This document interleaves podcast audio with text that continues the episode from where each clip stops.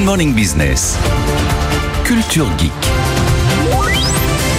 Et vous le savez, désormais, le vendredi, dans Culture Geek et dans La Pépite, c'est la pépite d'Anthony. Et à 8h10, on débriefe cette pépite. Alors bon, on va, on va vous laisser parler, Anthony, mais Laure et moi, on a été bluffés par Ouais. cette pépite qui permet de baisser le besoin en eau des plantes, Ouais, comme le maïs, euh, comme d'autres... Tournesols, Le euh, tournesol. récemment, Et c'est magique. C'est presque magique. Enfin, c'est de, la- c'est de la science en fait, mais le résultat est quasiment magique. Cette entreprise donc qui s'appelle Illicit Plante et qui bah, est peut-être en train de trouver une solution parmi d'autres à l'un des plus gros problèmes mondiaux de l'agriculture, qui est effectivement le dérèglement climatique, le fait de, bah, de permettre aux végétaux de s'adapter à- aux vagues de sécheresse, à la chaleur et au dérèglement climatique en, général, grâce au pouvoir incroyable des phytostérols. Les phytostérols, ce sont des molécules qui vont booster les défenses naturelles des plantes et leur permettre eh bien, de mieux résister à la chaleur.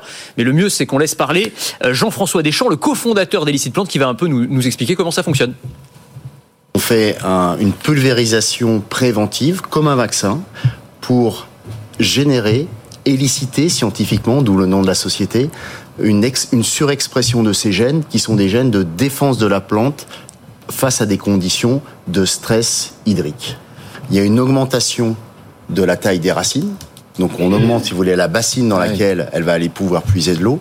On va diminuer la transpiration de la plante. Une plante comme le maïs, faut savoir que elle utilise 98% de son eau pour transpirer. Donc nous, on joue sur cette zone de transpiration, diminuer sa, tran- sa, sa transpiration sans diminuer sa croissance.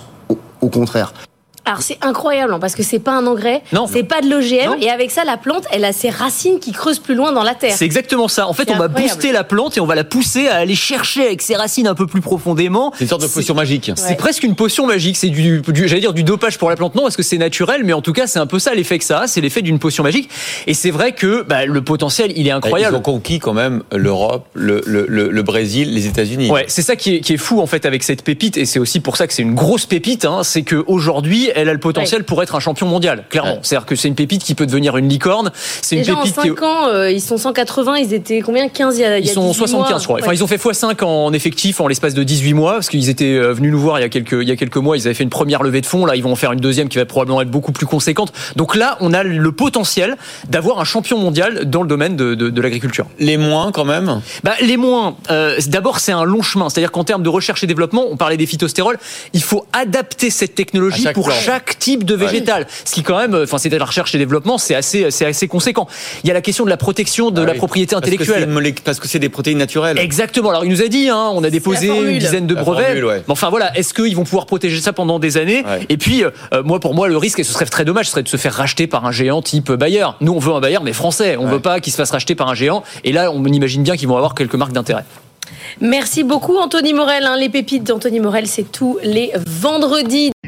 Et si vous aimez la tech et l'innovation, je vous propose de me retrouver dans Le meilleur reste à venir. C'est le podcast qui veut vous donner envie de vivre en 2050, à retrouver sur le site de BFM Business et sur toutes les plateformes.